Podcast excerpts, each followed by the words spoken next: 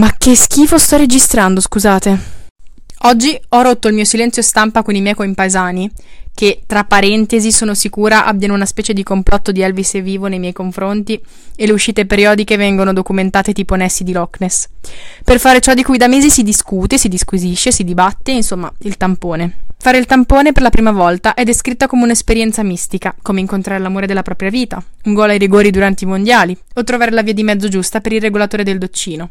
E dunque entro in farmacia, con outfit rigorosamente gifted by orfanotrofio di Pippi Calze Lunghe, sperando di trovarmi davanti seni prosperosi da autografare e bambini che mi tendono la mano urlando. In realtà in farmacia c'è solo un tizio che era dopo di noi di turno, ma è arrivato prima. Cazzo dico.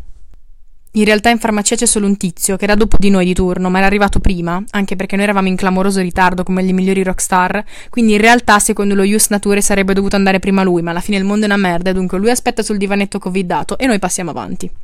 Dopo tutta la parte burocratica, nome, cognome, liceo, che non so perché mia mamma si è sentita in dovere di dire liceo classico, come se questo fosse un vanto, come se si potesse passare avanti. Codice fiscale che aspetti, forse ce l'ho in tasca, no, questo è lo scontrino della COP, questo è un foglio di scuola, forse questo, no, questo è il tesserino contro le droghe che ci hanno dato quelli usciti dalla comunità in Piazza Maggiore a febbraio scorso, scusi, eh, forse ce l'ho nelle note del telefono, ah sì sì sì, è questo, eccolo.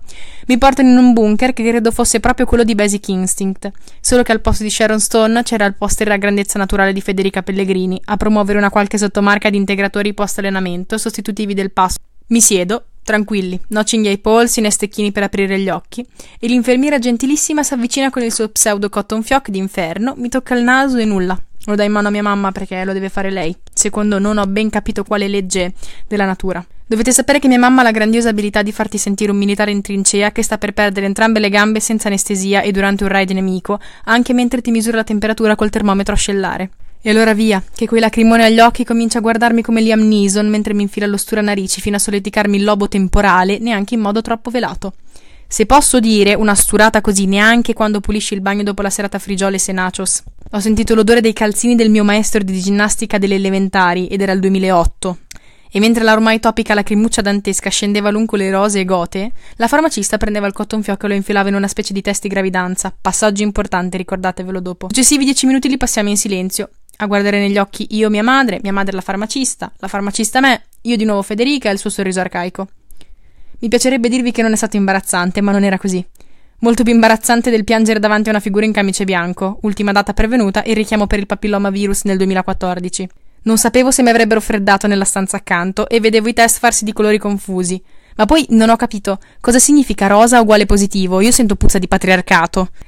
La farmacista una certa mi guarda e mi fa che poi è come un test di gravidanza. Ora, io non so se pensava di tranquillizzarmi o che so io, ma la parola gravidanza ha subito provocato in me un istinto involontario di controllare i voli istantanei per Cancun sul sito di Alitalia. Reazione opposta ha scaturito in mia madre, che forse triggerata in uno dei suoi argomenti pressapochisti preferiti, ha cominciato a intavolare una conversazione sul più e il meno fatta e finita. Il tema, mi chiedete? È roba da poco. La pandemia globale che stiamo vivendo. La farmacista subito, come Homer Simpson con la sua campanella e il cartello di Andy Sneer, comincia con i suoi pronostici da Baba Vanga e prevede una totale immunità per il 2027, anno della mia ipotetica laurea, e manco quella triennale, quella magistrale. Mentre mia madre tira fuori la sua migliore espressione perbenista dall'uomo che sussurrava ai balconi durante la fase 1, quello di Ce la faremo! e la tranquillizza in non si sa quale lingua medica. Lei è un'infermiera NDR. Nulla, alla fine era negativo ci hanno mandato a casa con un calcio nel culo, ma insomma, diciamo che vivevo meglio anche senza tampone. Una cosa positiva però posso dirla.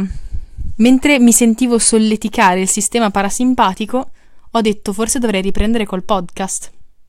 È stata un'epifania culturale.